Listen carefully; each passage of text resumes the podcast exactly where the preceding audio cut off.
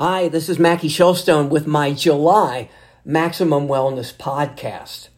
My topic today is midlife cardiorespiratory fitness reduces the risk to cardiovascular disease.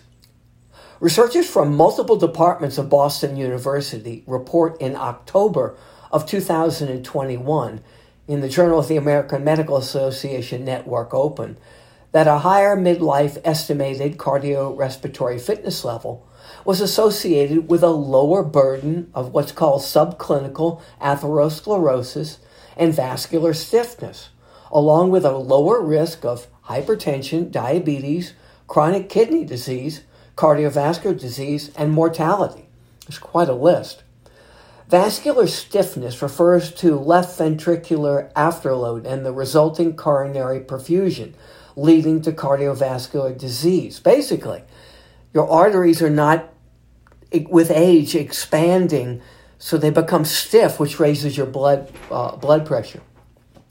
This vascular stiffness is measured by pulse wave velocity, which can slow with aging, leading to a systolic, that's your top blood pressure number, hypertension. Prior research has shown that a higher cardiorespiratory fitness level lowers the risk of cardiovascular disease and all cause mortality by itself and or in conjunction with other cardiovascular risk reduction measures such as what's been proven now the Mediterranean eating strategy which has actually come out ahead of a low fat eating strategy to uh, reduce your risk to coronary vascular disease. The American Heart Association recommends that primary care physicians assess your cardiorespiratory fitness level in their clinical practices. As referenced in the Boston University research, which is the Association of Estimated Cardiorespiratory Fitness in Midlife with Cardiometabolic Outcomes and Mortality, cardiorespiratory fitness is measured via cardiopulmonary exercise testing. However, this method requires in person assessment with specialized equipment and trained personnel, rendering it expensive and less accessible.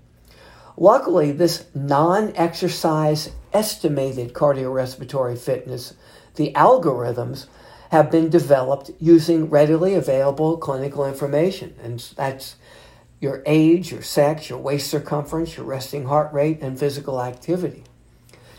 In my former hospital affiliated sports performance fitness and wellness programs, we used a 12 lead EKG cardiopulmonary VO2 max testing with a cardiologist interpretation of the data to determine the appropriate heart rate training intensities for both our athlete and non athlete clientele. As for this estimated number for cardiorespiratory fitness, I've successfully used the Polar algorithms and heart rate monitoring devices that you can find on polar.com to provide guidance to members of the U.S. Army Special Operations Command.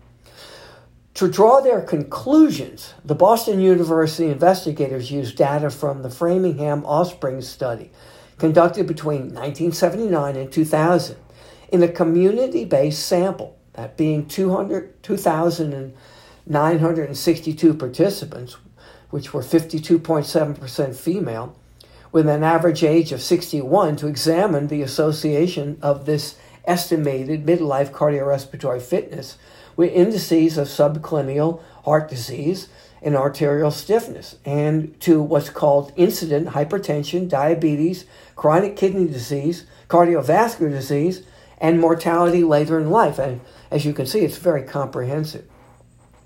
The participants were assessed using medical history questionnaires and physical examinations. The estimated cardiorespiratory fitness was calculated using sex specific algorithms, which included age, body mass index, waist circumference, physical activity, resting heart rate, and smoking. In addition, the investigators ass- assessed carotid femoral pulse wave velocity as measured um, as a measurement of arterial stiffness and coronary al- artery calcification scores um, and cardia a cardiac intima media thickness as measured by subclinical atherosclerosis diagnostics.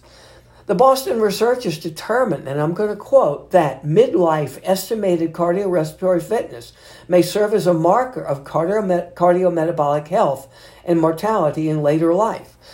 hi, um, highlighting the importance of adopting a healthy lifestyle, including regular physical activity during midlife. Now, if you want to read this entire study and much more on this subject, you can go to Maxwell, M A X W E L L, nutrition.com and look under open access research at the bottom of the home page. That's maxwellnutrition.com. I'm Mackie Shilstone, wishing that God bless you and keep you safe, healthy, and prosperous in these challenging times we're living in. Um, uh, and we'll get through this together. Uh, until next month, uh, with another Maximum Wellness podcast, I wish you good health and prosperity. And as always, stay strong.